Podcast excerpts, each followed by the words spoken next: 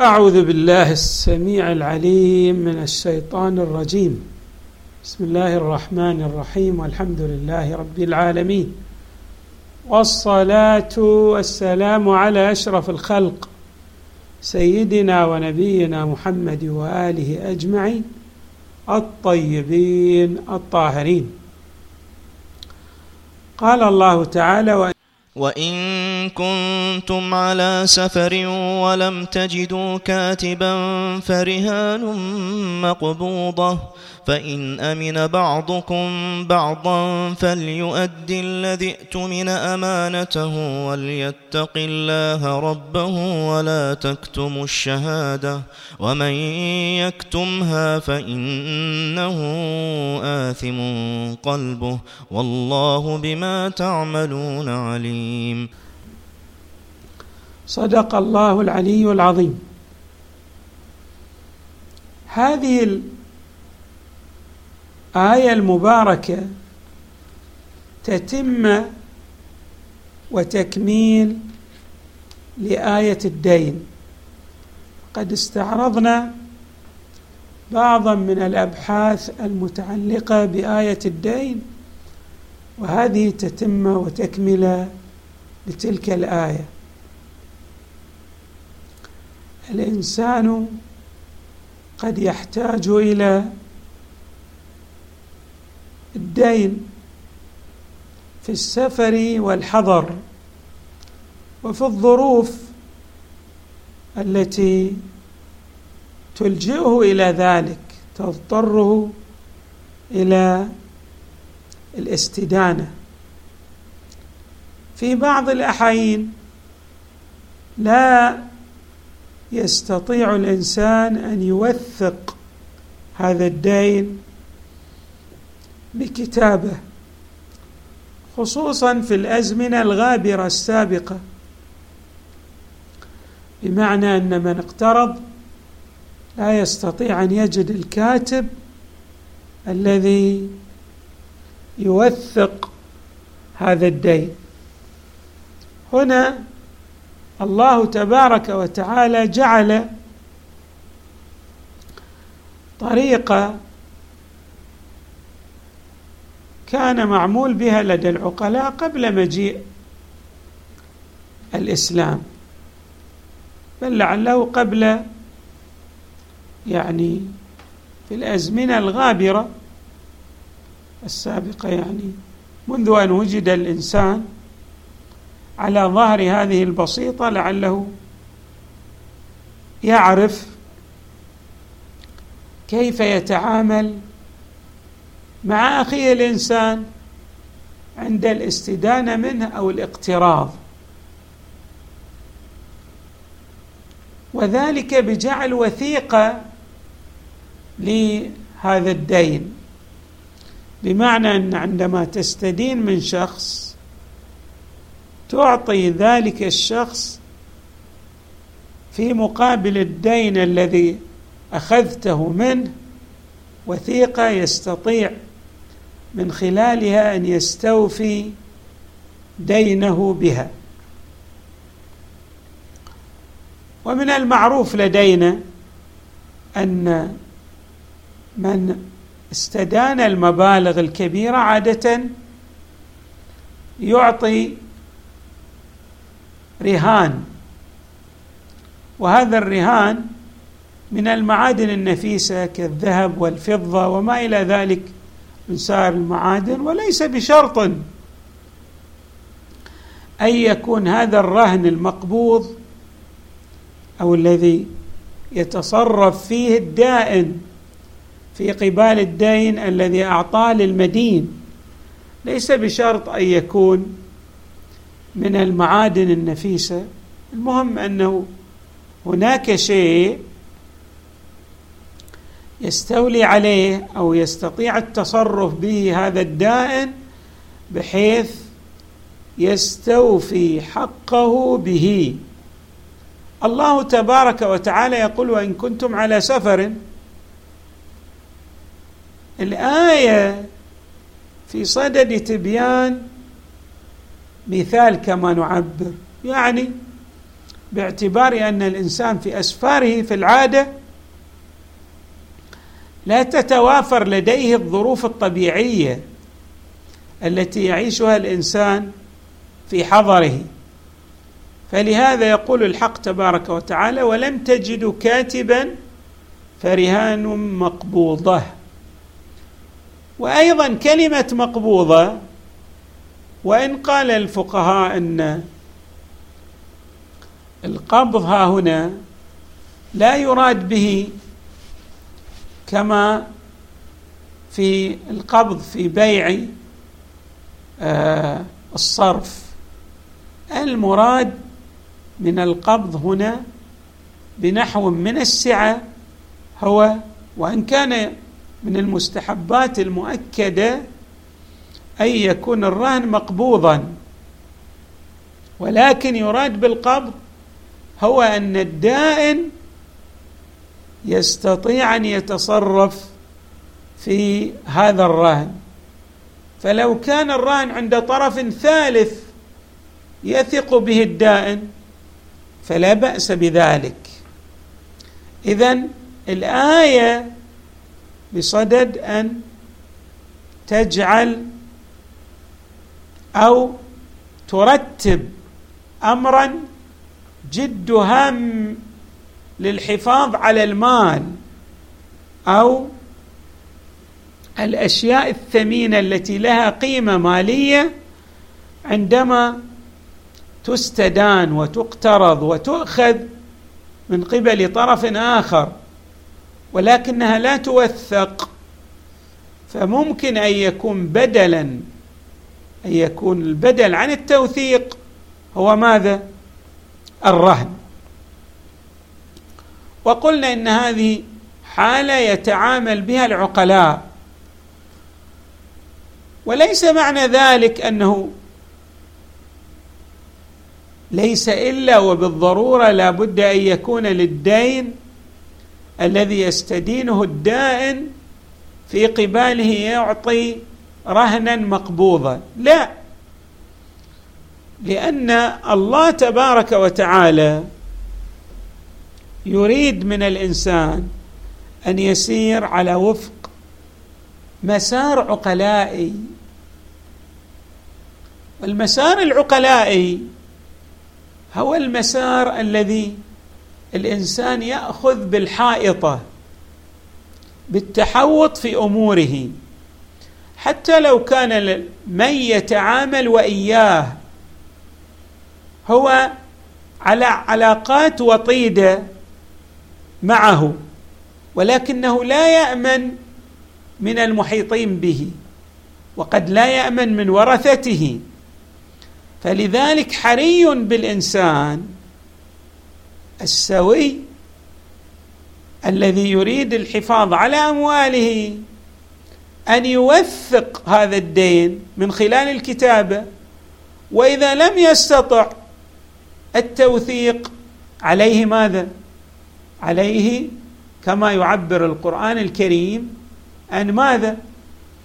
أن يعطي رهنا. ولهذا الله تبارك وتعالى يبين في نفس الوقت بأن الرهن ليس من الضروري أن يعطى ولكن هذه الحالة التي قلنا تمثل المسار العقلائي الوسطي في الحفاظ على العلاقات الاجتماعية سليمة سليمة كي لا يعني آه تخدش هذه العلاقات لأن ذلك الطرف ال ال الذي هو المدين قد آه، يعني ينقلب في علاقته مع الدائن. من هنا الله تبارك وتعالى يعني أعطى مندوحة أعطى سعة. فقال تعالى فإن أمن بعضكم بعضا فليؤدي الذي اؤتمن أمانته. إذا كان هناك أمانة في الاستدانة من بين الدائن والمدين وأعطى الدائن المدين مالا. فعلى هذا المدين عند مطالبة الدائن أن يؤدي هذا الدين لأنه أمانة في عنقه. ولهذا الله تبارك وتعالى أيضا يذكر هذا المدين. يذكره بتقواه. وليتق الله وليتق الله ربه. ليش يذكره بذلك؟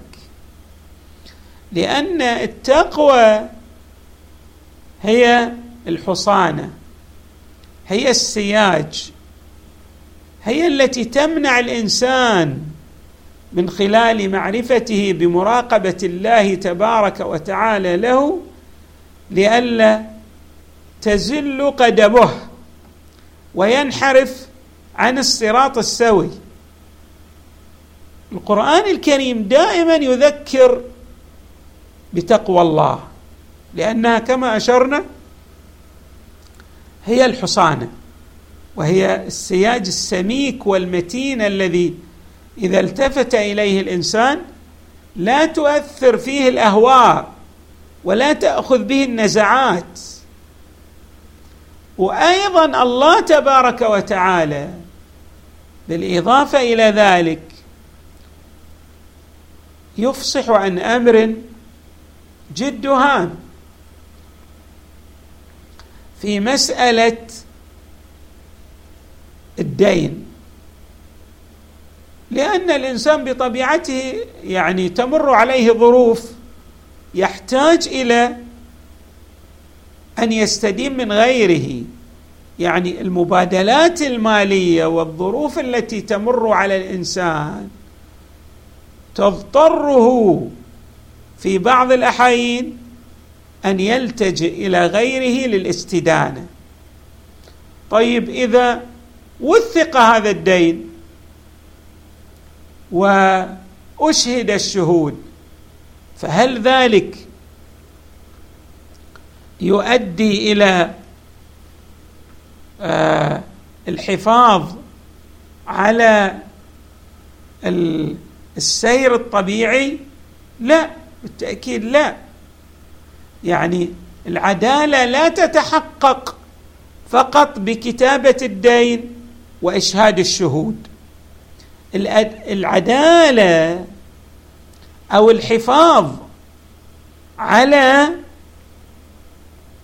الأموال التي أعطاها الدائن للمدين تحتاج إلى قوة القانون وتحتاج أيضا يعني إذا كان القانون ضعيفا من سيأخذ الحق الذي للدائن من المدين؟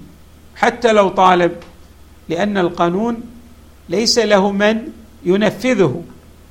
أيضا العدالة تحتاج إلى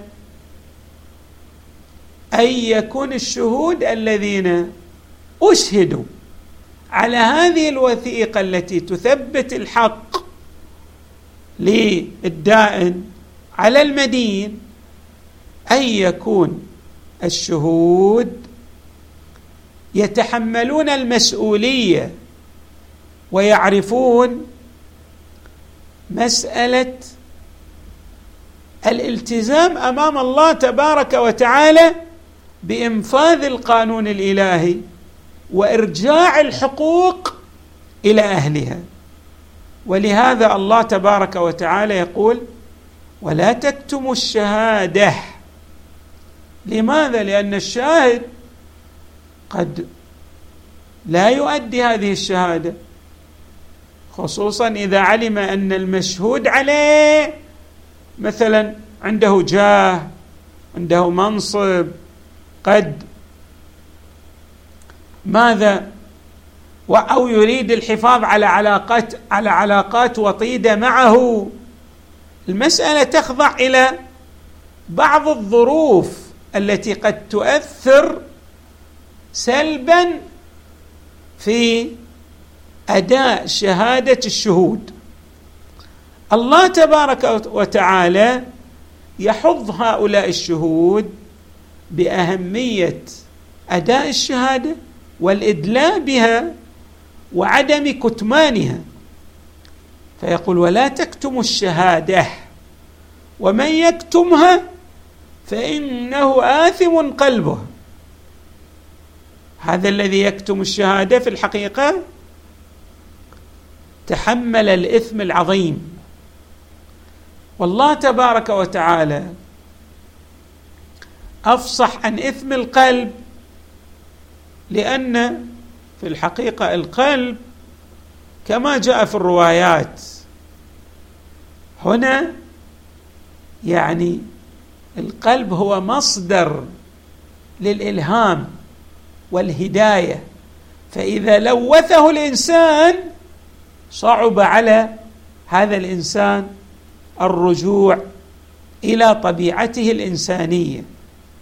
بمعنى إذا تحمل الوزر لم يؤدي الشهادة فهناك إثم وسواد سيحيط بقلب هذا الإنسان بحيث يصعب عليه الرجوع إلى الحق أو السير في جادة الصواب. آثم قلبه. إذا طبعا قيل أيضا هنا آثم قلبه للتأكيد مثل أن نقول رأيت الشيء بعيني.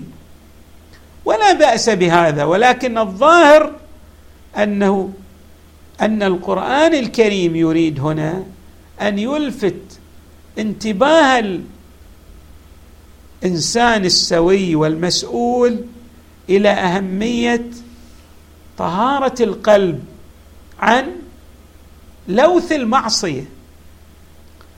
ويريد أن يحمل الإنسان مسألة أهمية الحفاظ على علاقات المجتمع. بعضه علاقات المجتمع بعضه مع بعضه الآخر.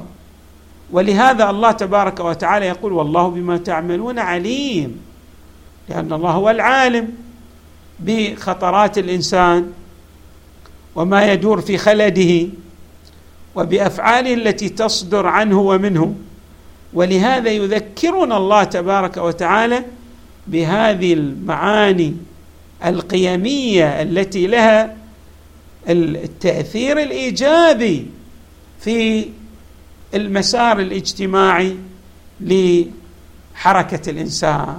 نسأل الله تعالى أن يجعلنا من الذين يلتزمون بهذه الأحكام الإلهية كما وردت في الكتاب الكريم وأي يسيروا على جادة الصواب وأن يسهموا في